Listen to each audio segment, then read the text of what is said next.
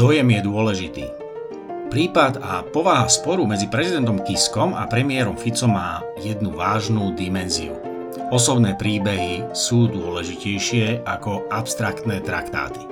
Ľudia vnímajú osobnosti a ich nositeľov a preto už známy stratég Nicolo Machiavelli hovoril o tom, aké je dôležité, aby vladár vzbudzoval dojem morálneho človeka. Áno, presne tak. Nie je dôležité, či je politik skutočne morálny, Musí však vzbudzovať dojem morálnosti. Tento názor je známy 500 rokov a nebol konfrontovaný s mimoriadne presnými metodológiami, ktoré skúmajú volebné nálady a preferencie populácie. Dnes však nie je vôbec komplikované zistiť, čo si ľudia myslia a aké riešenia v dnešnej ére globálneho vkusu uprednostňujú. Dnešní šéfovia politických strán na Slovensku rezignovali na ašpiráciu byť skutočnými lídrami. Neurčujú témy, a v prípade, keď sa verejnosť rúti očividne nesprávnym smerom, nik z nich nevie uvážlivo a múdro povedať, že naše tradície, výchova a viera stoja predsa na solidarite, láske a obete, nie na egoizme, nenávisti a zákone džungle.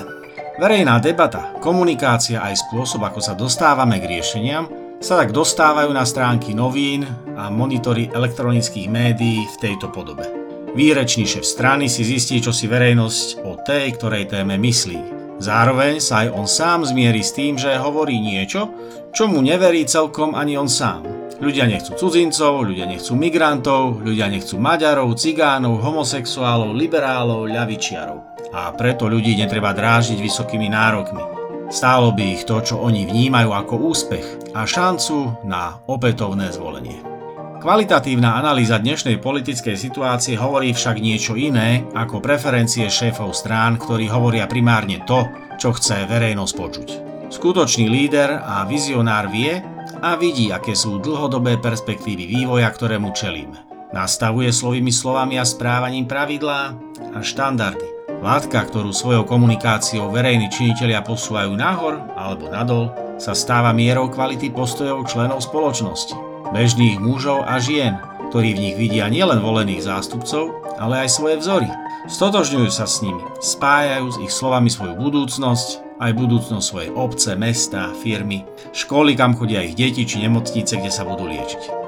Z dlhodobého hľadiska je výsledok takejto nevraživosti a krátkozrakej snahy znemožniť svojho politického rivala tým, že ho stiahnem na svoju úbohú úroveň v úplnom protiklade s tým, čo hovorí Nikolo Machiavelli. Vladár musí byť v očiach svojich podaných morálnym človekom. Musí sa o tento dojem snažiť. Ak namiesto tejto snahy ostáva už len stratégia všetkých ostatných strhnúť do všeobecnej frustrácie a špiny, ostane zrejmý len jeden fakt. Sám sa takto vladár nielenže neočistí, ale aj krajinu otrávi toxickou náukou o tom, že pravdivosť a poctivosť sa neoplatí už ani predstierať. Tým sa vladári stávajú sami proti svojim dlhodobým záujmom. Skôr či neskôr sa totiž podaní rozhodnú svoje preferencie zmeniť. A to je odvrátená strana personalizácie politického zápasu, ktorá sa vedie takto nepoctivo len na základe preferenčných nálad.